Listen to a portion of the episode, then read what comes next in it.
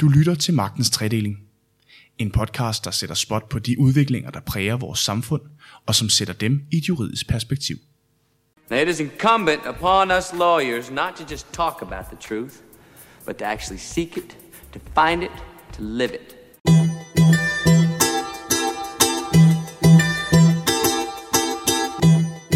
Det handler om at tage ansvar. Socialt ansvar, ansvar for miljøet, for de ressourcesvage unge og for flygtninge. Corporate Social Responsibility eller blot CSR er ikke længere blot interesseprojekter og signalværdi til omverdenen om, at man som virksomhed har taget stilling.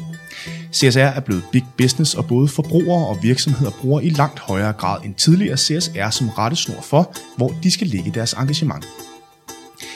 Det er en tendens, der også har spredt sig til advokatbranchen, hvor pro bono-arbejde og gratis retshjælp flere steder er suppleret op med blandt andet stillingtagen til madspild, energisparende tiltag og frivilligt ulandsarbejde. Men er CSR kun for de store advokathus? Hvorfor er det vigtigt for advokaterne at gøre en forskel? Og kunne man i advokatbranchen bruge CSR aktivt som et konkurrenceparameter? Tilbage bag mikrofonen efter en meget varm sommerferie, det er jeres vært Rasmus Hylleberg, og vi har glædet os til endelig at være tilbage med tredje sæson, og ikke mindst at præsentere jer for et helt nyt reportageformat sidst i programmet. Det her, det er Magtens Tredeling. Velkommen til.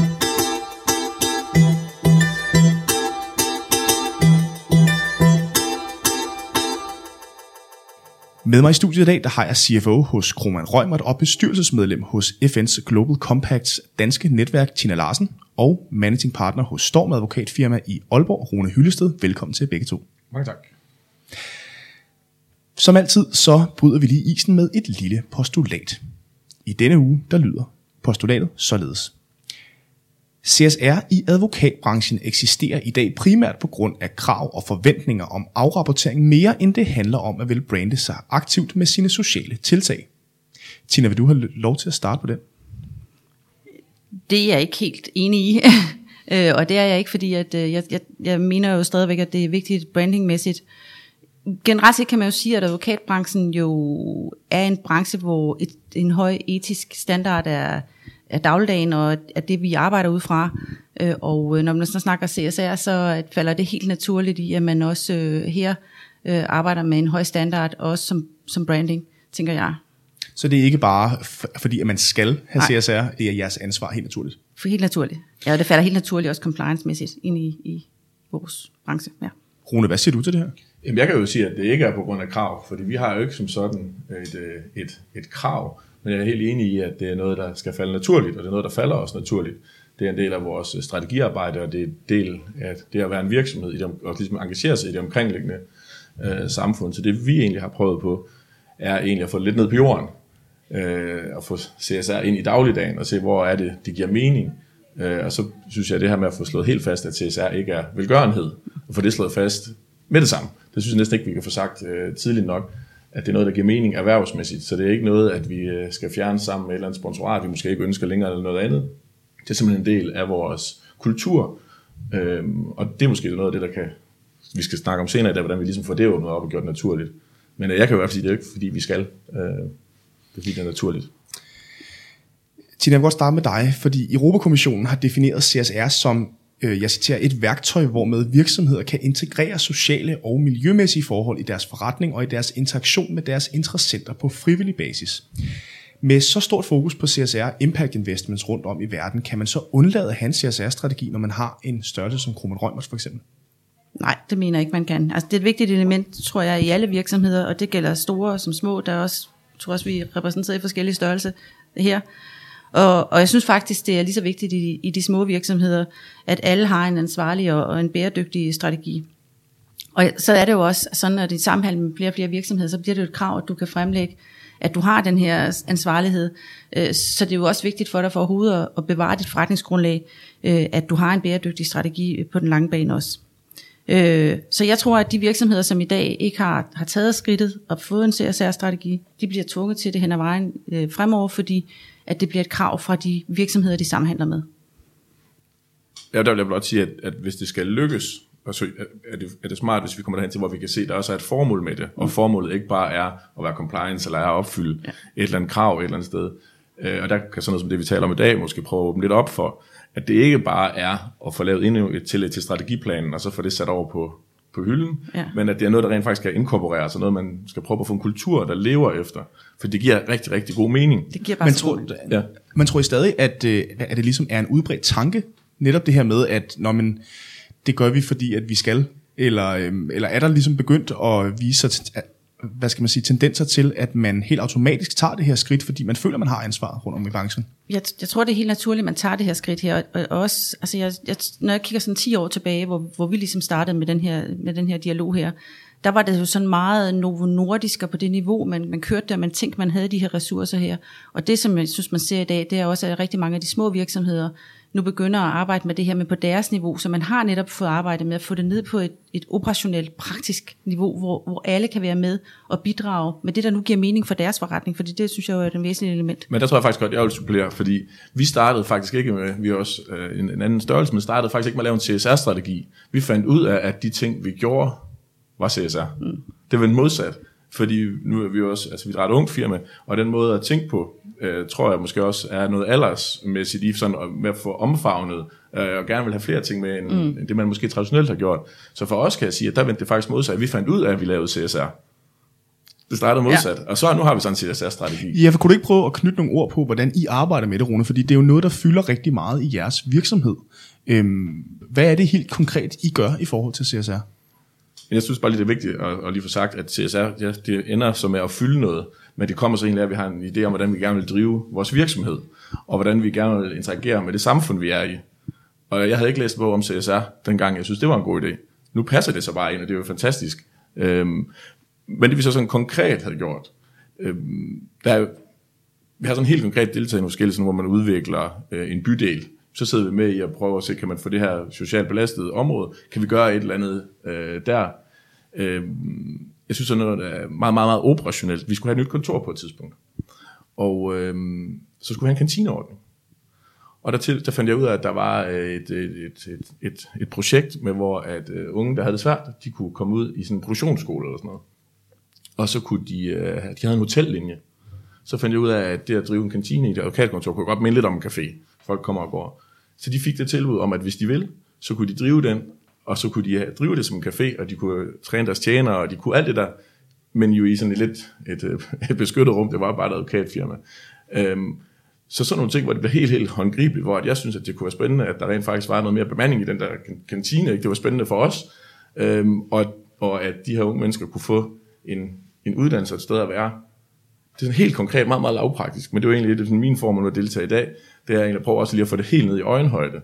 At, Ja, fordi der er jo, der er jo flere øh, hvad skal man sige, niveauer af det her CSR, og, ja. og, og Tina, altså, altså nævnt før, så sidder du i, i bestyrelsen hos FN's Global Compact øh, i deres danske netværk. Kunne du ikke prøve at, at, at sådan udpensle lidt, hvad det egentlig går ud på? Fordi det er vel på et lidt højere niveau, end det som Rune skriver, eller øh, jeg snakker om her.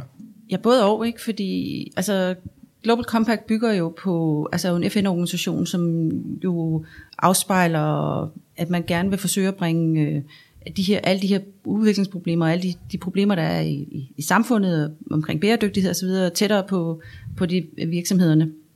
Og man kan sige, når man snakker om UN Global Compact i, i New York, så er det jo selvfølgelig en helt anden størrelse, end vi har her i Danmark. Og det vi rigtig meget prøver på, det er at arbejde med, med ud fra de 10 principper, som der jo ligger i UN Global Compacts, ligesom øh, Bibel, øh, som jo omhandler human rights, øh, labor rights, miljø og antikorruption, øh, og arbejde med at få dem på en praktisk måde øh, gjort operationelle, sådan så de også de mindre virksomheder kan arbejde med det, og ja, selvfølgelig også de store, vi har også rigtig mange store medlemmer. Og, og det handler jo ligesom om at få bragt de her ting sammen. Nu her, så på toppen af de 10 principper, så har i 2000 og ja, omkring 2000 havde man jo Millennium Goals, som jo ligesom omhandlede de her, om at nedbringe verdens øh, fattigdom, så, videre, så, videre. så måske var på en eller anden måde var meget langt fra, fra vores hverdag, tror jeg. Nu har vi så de 17 verdensmål, SDG'erne også kaldet, øh, som, som der bliver arbejdet med. Og vi forsøger så nu her at se, hvordan kan vi ligesom hjælpe de danske virksomheder til dels med at inspirere, med at udvikle, med at lære, øh, og bringe dem sammen i et netværk til, hvordan man kan arbejde med alle de her ting her. Så det er ikke kun noget, af, hvad skal man sige, I arbejder med internt, det er også noget, som I bruger øh, aktivt i jeres rådgivning, eller hvordan? Ja, du, ja, det, det går jo lidt begge veje, fordi at, øh, dels kan du sige, at jeg sidder i bestyrelsen i UN Global Compact, det er selvfølgelig på, på et måske lidt mere højere niveau, hvor vi forsøger at, at udbrede de her ting her til danske virksomheder. Vi har omkring 350 danske virksomheder i dag, som har signet op til UN Global Compact, og, og dem arbejder vi selvfølgelig rigtig meget med at hjælpe med, med den videre udvikling. Og hvis du så kigger på os som Kommune Rømer, jamen så er det også en væsentlig del af det, vi, har, vi kom faktisk ud i forgårs med en insight, som omhandler menneskerettighederne, hvordan vi, vi snakker menneskerettigheder på tværs af soft law, hard law, øh, og hvordan er det, man egentlig som virksomhed skal arbejde med human rights øh, fremadrettet. Og så udgiver I jo også en årlig rapport, der hedder Citizenship, ikke sandt? Jo, den er lige ved at komme ud. Den er, ja, ja, den, er, den ligger lige på bedring. Jeg har haft den med hjemme i weekenden. Så. Øhm, i nævner begge to, både øh, hos Kroman og hos Storm Advokater, det her med vigtigheden af at tiltrække unge, dygtige talenter, allerede mens de er under uddannelse. Jeg ved, I har jo en helt talentfabrik op hos jer, Rune. Hvordan kan det være, at netop det her med at tiltrække og fastholde de unge under uddannelse er blevet et vigtigt led i jeres CSR-strategi?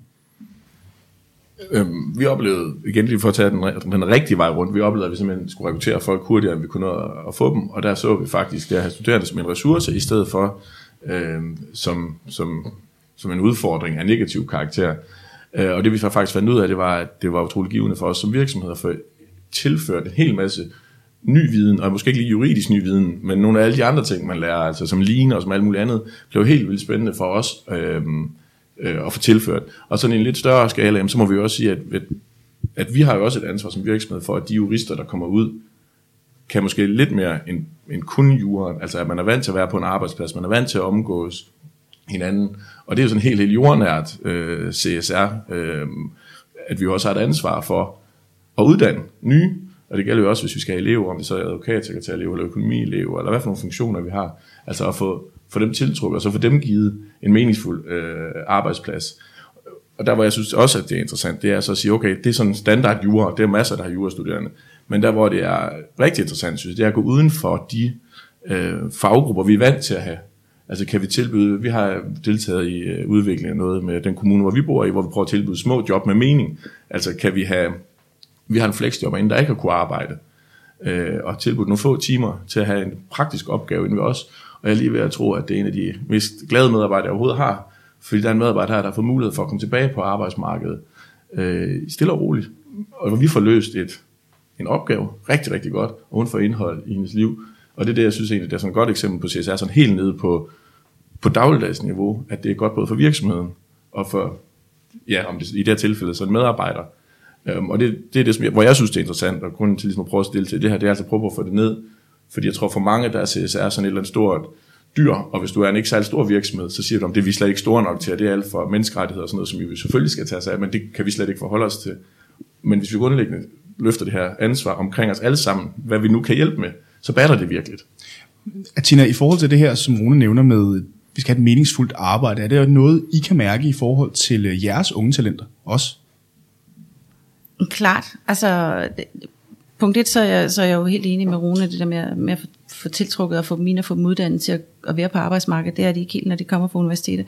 Altid, øh, i hvert fald. Så, så, så det er jo en rigtig god ting. Vi lever af vores unge talenter. Det gør vi også på et samfundsmæssigt niveau. Og, altså overalt i samfundet, og det er, på alle, det er med, under alle uddannelser. Så derfor er det selvfølgelig en væsentlig, eller væsentlig parament, eller element i vores øh, CSR-politik. Men derudover, så er det selvfølgelig også vigtigt i forhold til, at rigtig mange unge mennesker, det er, som kigger på hele den der generation Y, så, så har de behov for at have det her, øh, det her, den her vision om, at de er med til at gøre en forskel, som er langt mere end at bare kigge på profit og så videre, så videre. Så det, at vi har en, en aktiv CSR-strategi, som jo ikke, øh, som ikke er sådan en branding element, men som er, når vi gør noget, hvor vi giver noget tilbage til samfundet. Det betyder rigtig, rigtig meget for deres opfattelse af os som en arbejdsplads. Og derfor er det selvfølgelig et vigtigt element i hele vores employer, øh, brandingstrategi og få tiltrukket helt de rigtige talenter. Det er helt enig med det her med, hvis vi kan få skabt et why, altså hvorfor ja. er det lige ved os, øh, de unge de skal være, det, det tror jeg bliver mere og mere øh, fremover, at man kommer til at stille det der spørgsmål, og det er så som medarbejder, vi taler om nu, men det kunne jo også være, at virksomhederne, altså vores kunder, også begynder at stille det der spørgsmål, why, altså hvad er det egentlig, der er et højere formål, end det traditionelle, som er afkast til aktionærer, at øh, vi kommer til at skal tænke det her ind som en del af strategien. Vi har været lidt inde omkring det før, det her med, at øh, man jo i en virksomhed af jeres størrelse hos Kroman Rømert, øh, Tina, der er man jo forpligtet til, og siden 2009, øh, der er man jo forpligtet til at, øh, at redegøre for ens arbejde med samfundsansvar, såsom for eksempel menneskerettighed og klimaforhold, og fra 2016 også miljøforhold. Hvordan har du oplevet, at den her lovændring har påvirket arbejdet med CSR, sådan særligt set i forhold til den danske advokatbranche? Fordi jeg tænker, at I er vel også i dialog med nogle af de andre spillere på markedet? Det der er jo det gode, eller det der er det, det dejlige ved CSR, det er lige præcis det der med, som du også startede ud med at sige, Rune, at når man kommer i gang, så viser det sig jo at rigtig meget af det, man reelt set laver, jo er CSR.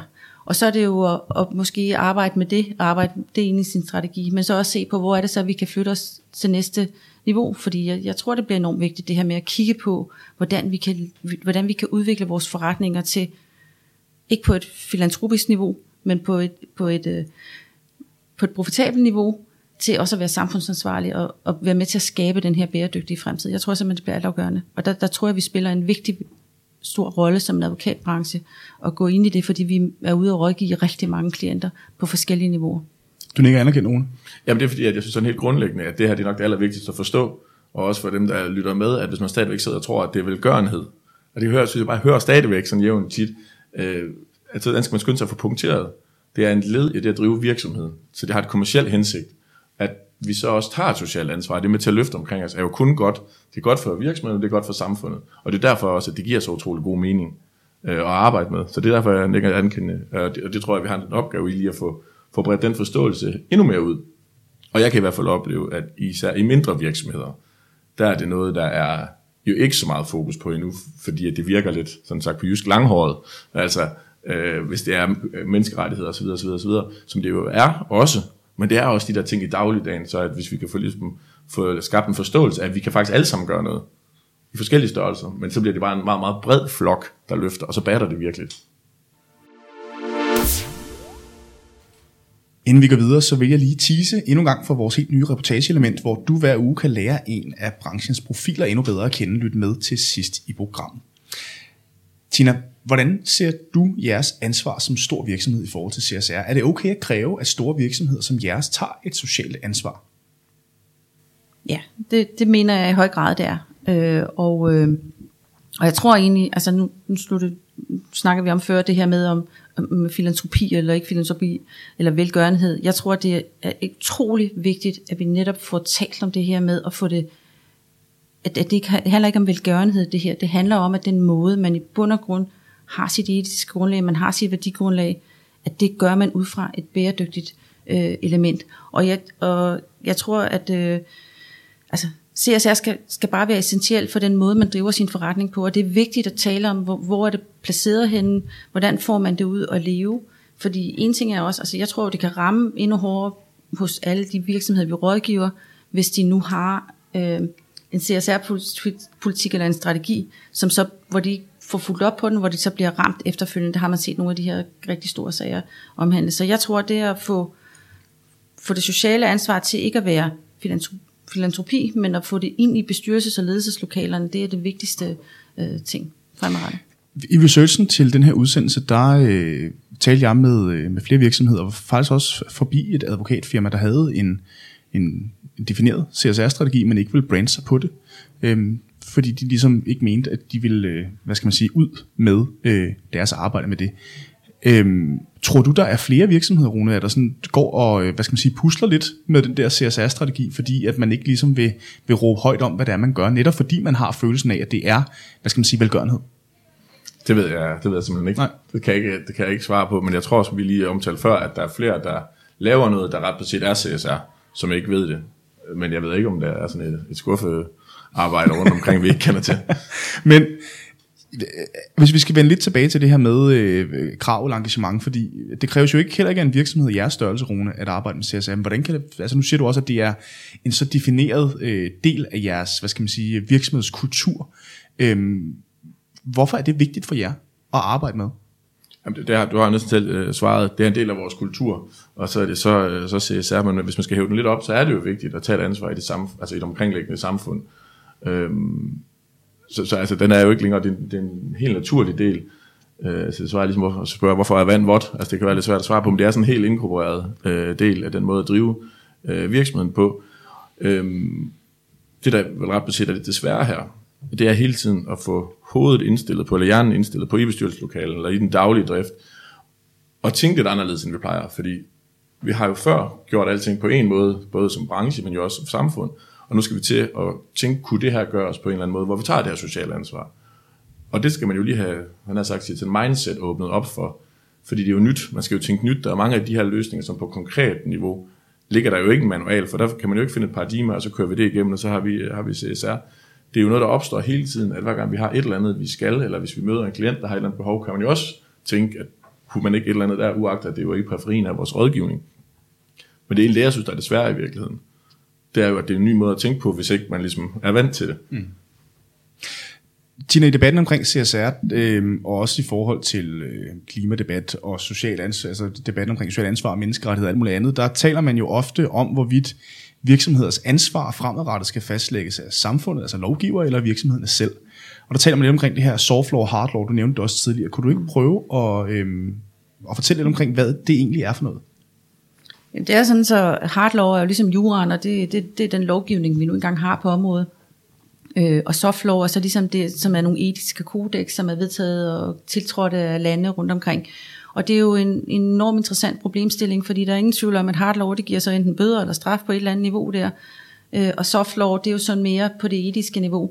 Det, som jeg bare tror, man skal gøre sig klart i, i, i dag, i, i det samfund, vi lever i, det er, at det at bryde en soft law, kan næsten ramme hårdere, end det bare at få en bøde ned i retten, fordi med de sociale medier og den måde, forbrugeren i dag kan finde på at gå ind og straffe deres øh, deres leverandør, eller dem de køber hos, på, den kan være voldsomt meget større, øh, og have meget mere vidtrækkende konsekvenser, end det kan bare få en bøde nede i retten. Øh, så i bund og grund tror jeg mange gange, at man ønsker at bryde en soft law, eller en hard law, i stedet for en soft law. Ja. Ja, det synspunkt deler jeg fuldstændig. Øh, om man skal lovgive eller ikke lovgive, det har jeg sådan set ikke nogen holdning til. Jeg tror bare, det er vigtigt at gøre det attraktivt. For det er jo ligesom, at man som virksomhed har jo en tendens til at søge derhen, hvor der er noget, der kommercielt giver mening. Så hvis man forstår, at det kommercielt giver mening, så tænker jeg, at det kommer af sig selv. Men om der kan være behov for noget lovgivning undervejs, øh, det ved jeg ikke, men jeg er helt enig i, at de her soft laws, altså det er jo dem, der kan ramme som en virksomhed, hvis man ryger en shitstorm eller et eller andet lignende, så er det sådan set ikke så vigtigt, hvad der, hvad der er op og ned. Juremæssigt altid, men det er egentlig håndteringen af det, at man har taget det ansvar, ligesom dokumenterer, man har taget sit CSR-ansvar i det her tilfælde. Så det er altså ikke nødvendigvis, bare for at forstå korrekt, det er altså ikke nødvendigvis øh, forlagtigt altid at bede lovgiver om at regulere, eller hvordan? Det er jo svært at forholde mig til. Det, det, det, det er jo svært at sige. Altså, der, der er meget diskussion om det, for eksempel på ligestilling, ikke? Og jeg vil ikke udtale mig om, hvad jeg mener om det, men hvad det hedder, jeg, jeg synes nogle gange, det er svært, ikke? fordi det der med, altså, jeg, jeg, jeg kan bedre lide, at man tager det etiske ansvar, frem for at skal tage, at det er lovgiveren, der skal lovgive om det. Altså man tager ansvar, fordi man har lyst til at tage ansvar. Ja, og at, at det, det bliver en naturlig del af ens værdigrundlag, det tror jeg langt mere på i, i altså, i, på den lange bane, frem for, for det her med at skine og lovgive om alting ned på mindste detalje. Øh. Er du enig i det betragtning, Ja, faktisk, fordi det er også utrolig vanskeligt på det her. Og hvad er det så, man, man skal? Altså hvis det er at have strategien, den er jo i sig selv værdiløs, hvis man ikke efterlever den. Altså så kan man jo godt sætte kryds ved, at nu har vi lavet et eller andet, der opfylder et eller andet regulativ, eller et eller andet. Nu har vi den map på hylden, men den hjælper jo ikke noget. Øh, så, så jeg tror meget mere på, at vi skal ind og så forstå, hvor det giver forretningsmæssig mening.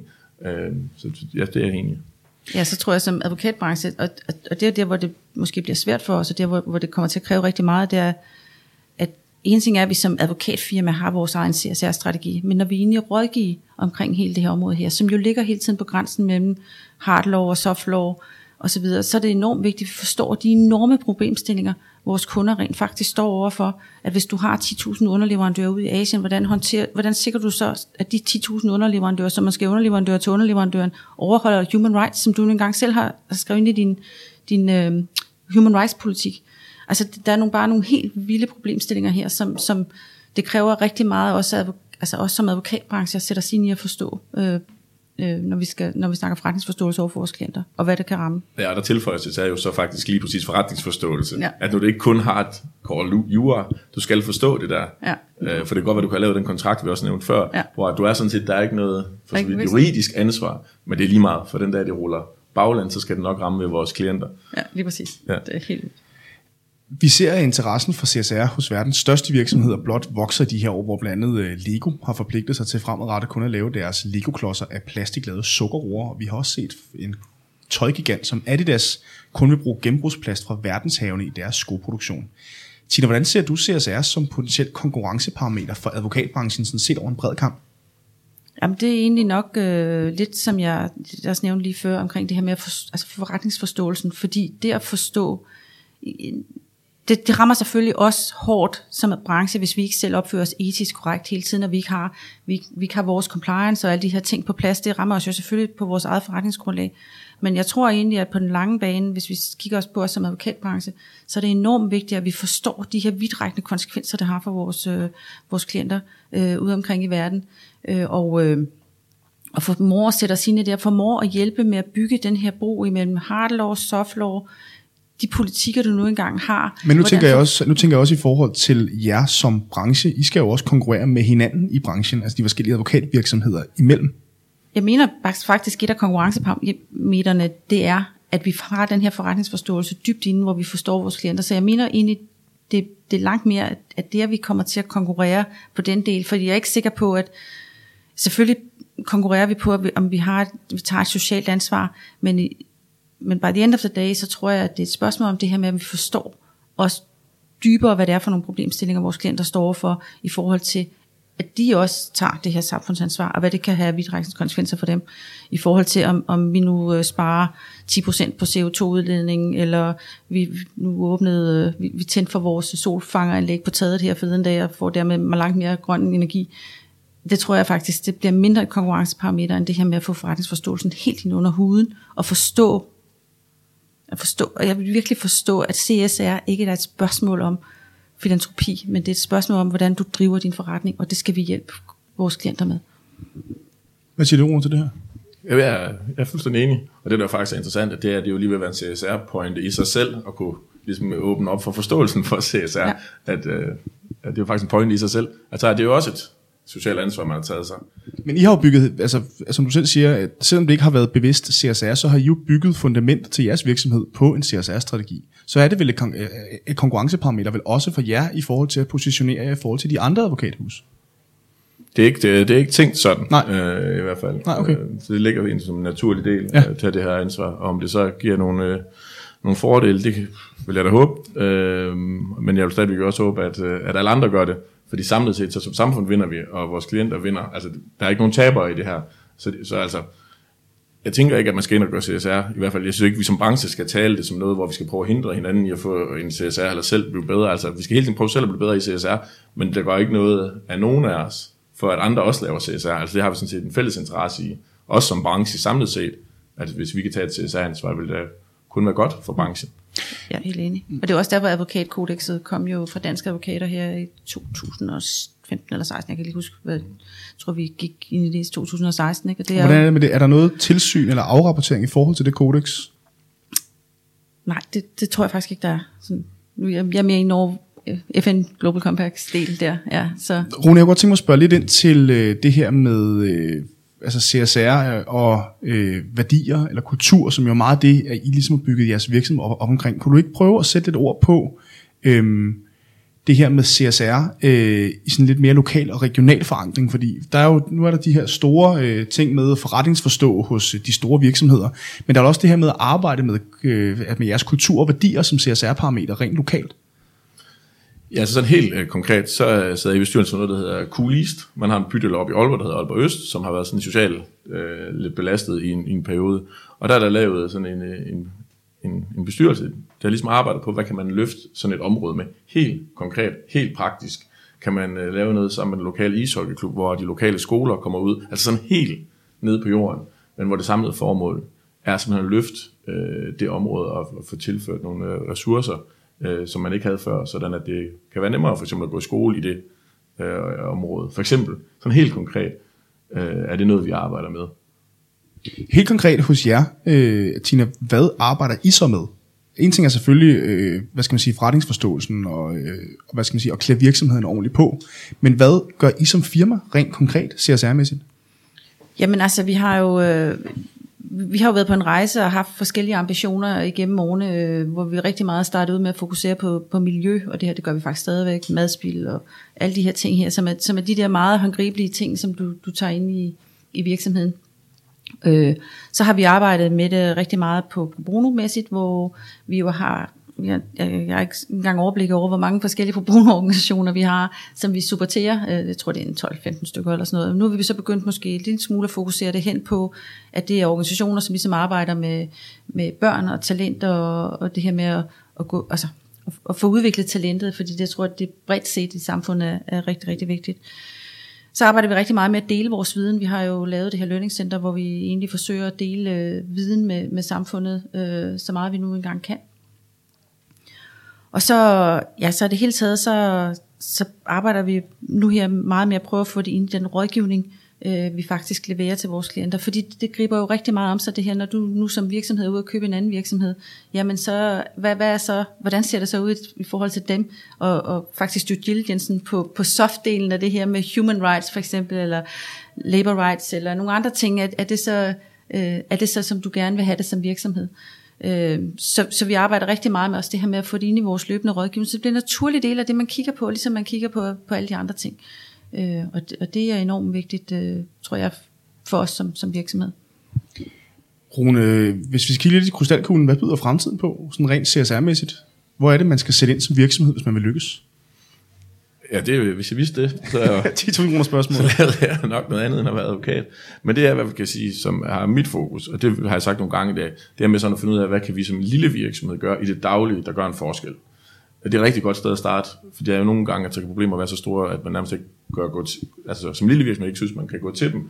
Og det synes jeg, det er nok det bidrag, jeg kan komme med i dag, det er, at ligegyldigt, hvor lille en virksomhed, eller hvor stor en virksomhed man, man har, men så er der noget at gøre, og der er noget, altså også at hente for virksomheden i at gøre det. Øh, det synes jeg næsten er sådan, at den, den vigtigste, og om det er så den ene virksomhed eller den anden virksomhed, så er det jo forskelligt, hvor der så er noget at gøre. Øh, og derfor, jeg tror ikke, der er sådan et samlet øh, svar. Nu har vi nogle af de sådan helt store hovedlinjer jo på den, den, den helt globale klinge, der ligger jo noget, det har vi hørt. Men jeg tror mere, det er sådan, at jeg kan bidrage med at prøve at sige, der er altså noget, og så alle sammen. Så vi kan ikke bare sidde og sige, at jeg har købt en uh, aktie i Mærsk, og jeg ved, at de har det. Så nu har jeg ligesom på en eller anden måde, nu kan jeg vinke den af, at nu har jeg taget mit sociale ansvar. Altså så nemt er det ikke. Vi skal holde fast i den konkret. Hvad kan vi gøre anderledes i dag? Så konkret vil jeg gerne, at vi kan komme frem til det. Og Tina, hvad med dig, hvis man sidder som virksomhed og tænker, øh, det her CSR har vi ikke rigtig arbejdet med nu, hvor skal man starte henne for at hvad skal man sige, komme i gang med det her CSR-arbejde og lave en strategi? Ja, altså, jeg tænker, at, at man skal gå i gang sådan helt lavpraktisk og operationelt, for at forstå, hvad det her det er. Og så kan man jo så arbejde sig ind i det. Blandt andet så er det jo ret nemt for de fleste virksomheder at kigge på deres øh, miljø. Altså, det, vi, vi har jo alle sammen en eller anden form for øh, altså CO2-udledning. Og jeg, jeg, altså jeg skal sige det sådan, da jeg startede med at arbejde med det her i 2008, her, der, der tænkte jeg sådan lidt, vi er jo bare sådan en rådgivervirksomhed, det kan ikke være ret meget. Men faktisk så har vi formået, med de energitiltag, vi har lavet, der har vi formået at spare mere end de investeringer, vi har lavet, og samtidig reducere vores udgifter. Så, så det er en ren win-win situation. Nu har vi så også lige lavet solceller på taget, det kommer for helt, helt sikkert også til at betyde en hel masse. Så jeg tænker, man skal simpelthen starte lavpraktisk, og så skal man finde den inspiration derude, finde en inspiration hos, hos de andre. Øh, og noget af det, som vi faktisk rigtig meget arbejder med i UN Global Compact lige nu, det er at prøve også at få det ned på de små virksomheder. Fordi jeg mener, at hvis vi hver især gør en, en lille ting i dagligdagen, så er vi alle sammen med til at skabe et bæredygtigt samfund, også på den lange bane. Og det er det, der er behov for, øh, at vi alle sammen tager et ansvar. Øh, og det er ikke faktisk ikke kun virksomheden, det er også virksomhedens medarbejdere, og det også er os selv. Øh, og det, det tror jeg, det er der, jeg er nødt til at arbejde med, at det her bare bliver fuldstændig naturlig del af alting. Det er altid dejligt at slutte med sådan et håbefuldt mantra her til sidst. Øh, og så skal jeg sige tak til jer begge to for jeres deltagelse. Inden vi slutter, så øh, har vi selvfølgelig også vores helt nye reportageelement, og øh, det skal vi til nu. Hver uge, der vil vores øh, nye journalist, Mathilde Skov Jensen, tage ud i landet og besøge en af branchens profiler. Og hvor vi her på redaktionen som oftest bestemmer, hvad vi taler med vores gæster om, ja, så bestemmer ugens gæst hver gang, hvor vi mødes og hvad vi skal tale om. Og den her uge, der er Mathilde altså blevet sendt ud til en villavej i Lyngby.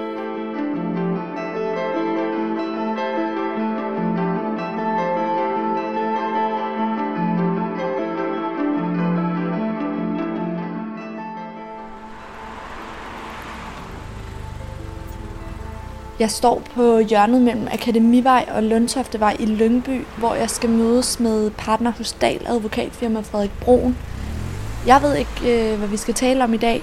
Han har givet mig adressen hertil, og så har han valgt øh, det emne, som vi skal tale om. Og det er et emne, som han har en, øh, en helt særlig passion for. Så øh, nu står jeg altså bare her og øh, venter på ham.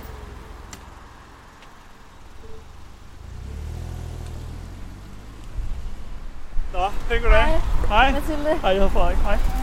Men nu står vi så herude foran øh, Akademivej. Hvorfor, øh, hvorfor gør vi det? Jamen, vi skal ind og se øh, Lyngby øh, spille mod Nykøbing øh, i øh, første division i, øh, i Danmark. Og øh, jeg har holdt med Lyngby hele mit liv stort set, så øh, derfor synes jeg, det er et passende sted at mødes.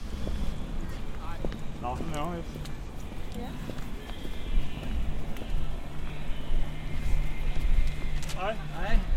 Har vi vores billet her? I, i loungen og se den? Ja. Hvilke, fra hvilket firma? Jeg hedder Frederik Brun, Dahl Advokatfirma. Hej. Hej. Det der, det er, han er blevet Danmarksmester med Lyngby i øh, 83. Thomas Larsen hedder han. Ja, ja, ja. ja. Har der, er du lige kommet? Jeg Eller? er lige kommet, jeg er kommet, jeg har været i Aarhus hele dagen, så det er lige... Jeg, har, jeg kommer lige fra mødet. Det er løgn. Det mener jeg. Hej, jeg hedder Frederik.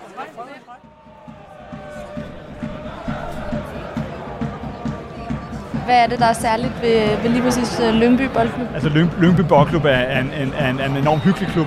Øh, det er ikke nogen stor klub øh, nu, øh, men, men, men det, det er en, en klub, som, som er hyggelig. Og så frem for alt, så har Lyngby altid øh, gerne vil spille seværdig fodbold, gerne vil spille god fodbold. Og, øh, og det er, øh, det er simpelthen et, et, et, et varemærke, Lyngby har fået, og det, øh, det kan man ikke bare ændre på. Og det gør det, at, at det er jo også attraktivt at komme og se dem spille. Selvom det ikke altid lykkes lige godt, så, øh, så er det altid ret underholdende at se. Og hvordan, øh, hvordan startede din historie med, med Lyngby Boldklub?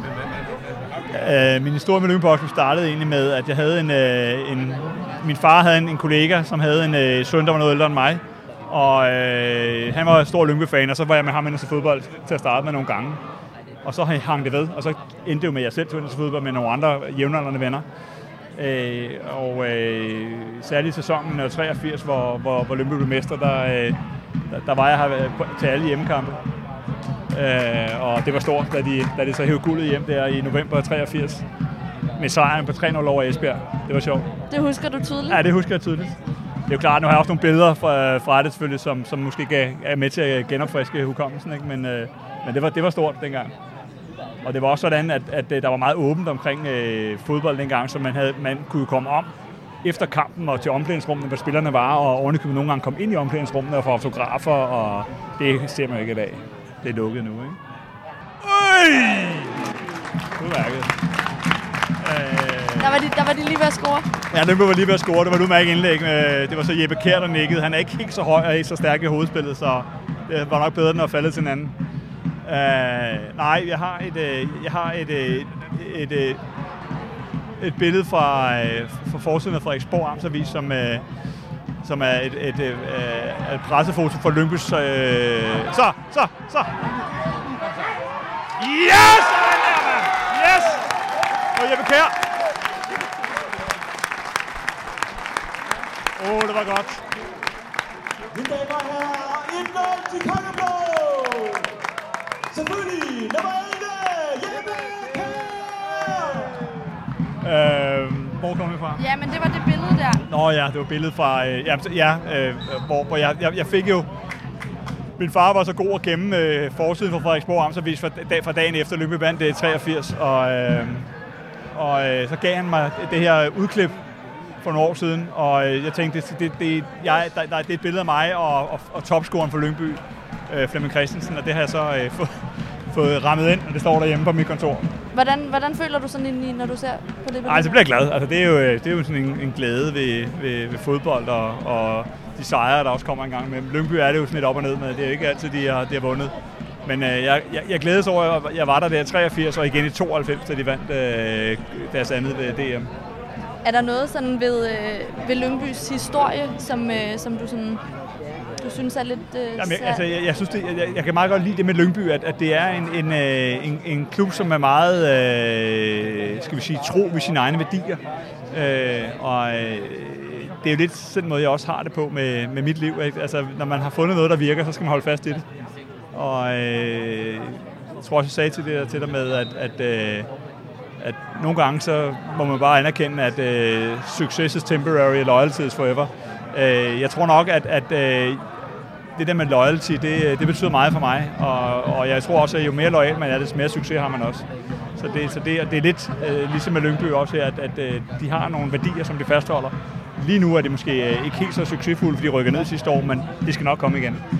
Så du bliver ved med at holde med dem? Jeg bliver ved med at holde med Lyngby, og det, er- det, er, det, det, det, det er en DNA, man har. Det tror jeg ikke, man, men altså, det er jo sådan med fodbold, du ændrer jo ikke klub.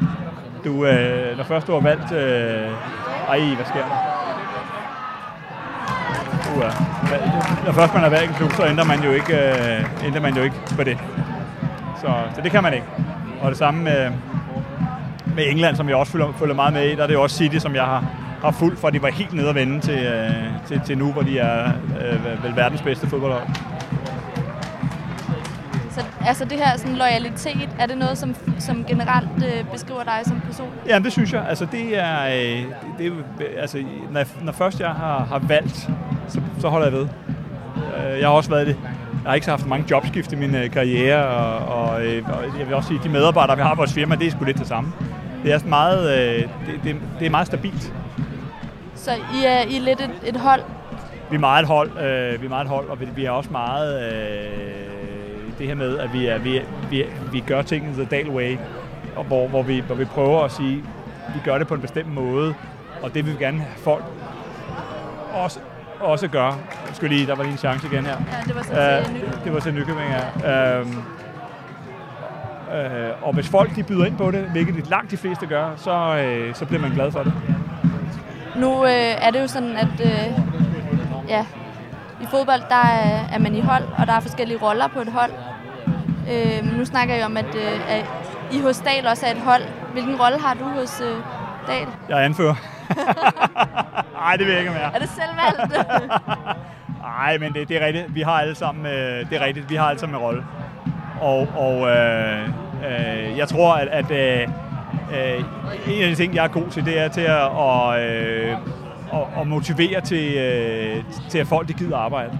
Jeg tror, at øh, jeg ser nogle, jeg ser nogle, øh, nogle muligheder af folk og for, for det bedste ud af dem. Altså det, det er sådan, skal vi sige, den mere mandskabs, mandskabsplejen, som, som, øh, som der selvfølgelig også er øh, i, på et fodboldhold, som træneren selvfølgelig skal, have, men også holdkammeraterne og anførerne og så videre skal også have den. Ikke? Øh, og så, så tror jeg også, at, øh, at øh, rent øh, kommercielt, så, så tror jeg, jeg er med til at se nogle, øh, nogle muligheder i markedet. Altså, jeg er med til at skabe nogle chancer for nu at bruge en, øh, en parallel for, øh, for fodboldverdenen. Dengang jeg selv spillede fodbold, der skabte jeg ikke ret mange chancer. Der var jeg målmand, så der er min rolle anderledes, end, end, øh, end, end, end, end, end, den er som, som professionel advokat. og hvad, altså, hvad betyder fodbold for dig? Nej, altså... Øh, der, det betyder meget. Altså, det er, det, det, det meget af mit liv er jo, er jo fyldt op af fodbold, og mit sociale netværk er, øh, er i vidt omfang båret af, af fodboldinteressen.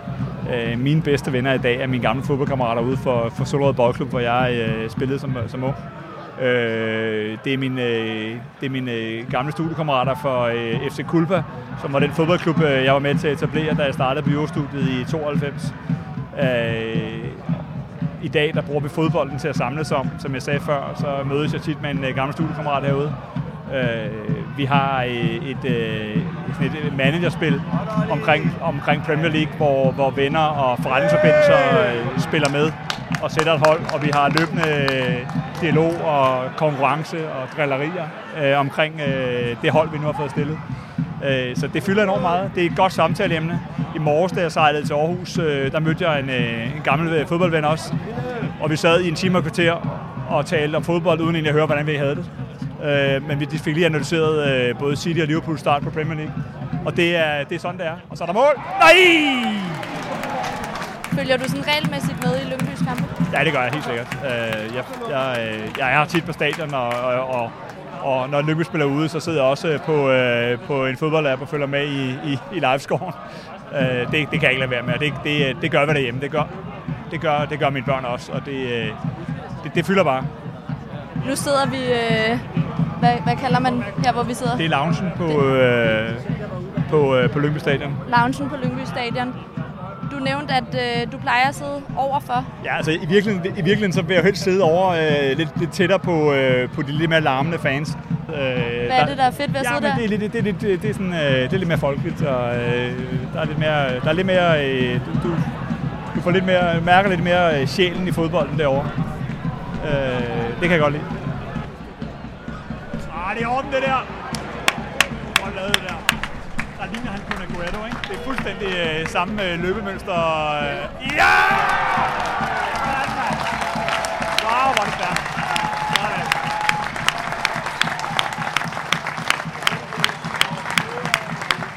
Let's go.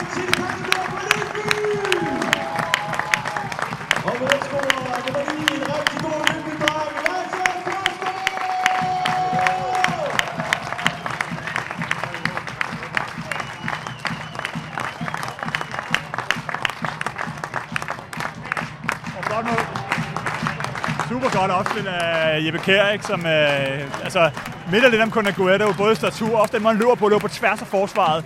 Lynhurtigt forbi forsvaret, kort aftræk, super godt. Ja, du var oppe at stå i hvert fald. Jamen, det var også rigtig, det var flot, og det var et super flot angreb. Også dejligt, det er Forsgaard, der scorer sådan en rigtig lyngby ikke? som øh, har også været med i mange år. Så øh, det var rigtig godt at se, det blev man glad for. Og god timing nu, der er hvad, nogle sekunder tilbage. Ja, den er ved at være slut, ikke? Jeg tror, der mangler 12 sekunder, ikke? så det var et flot punktum på, på kampen. Ja, 4-1. Det, øh, hvad er, du, er du tilfreds? Ja, meget. Altså, øh, øh, særligt, jeg synes, der lige der var øh, en periode i anden halvleg, hvor, hvor jeg ikke var helt tilfreds. Sådan der. Så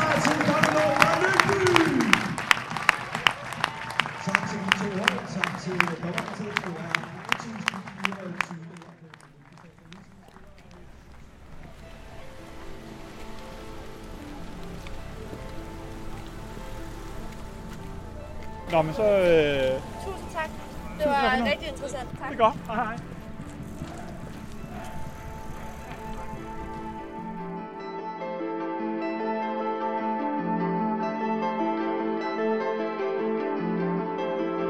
Husk, at du kan høre meget mere til Magtens Tredeling via iTunes, hvor du ellers henter podcast, og så kan du læse mere på k-news.dk. Magtens Tredeling og K-News er en del af Karner Group.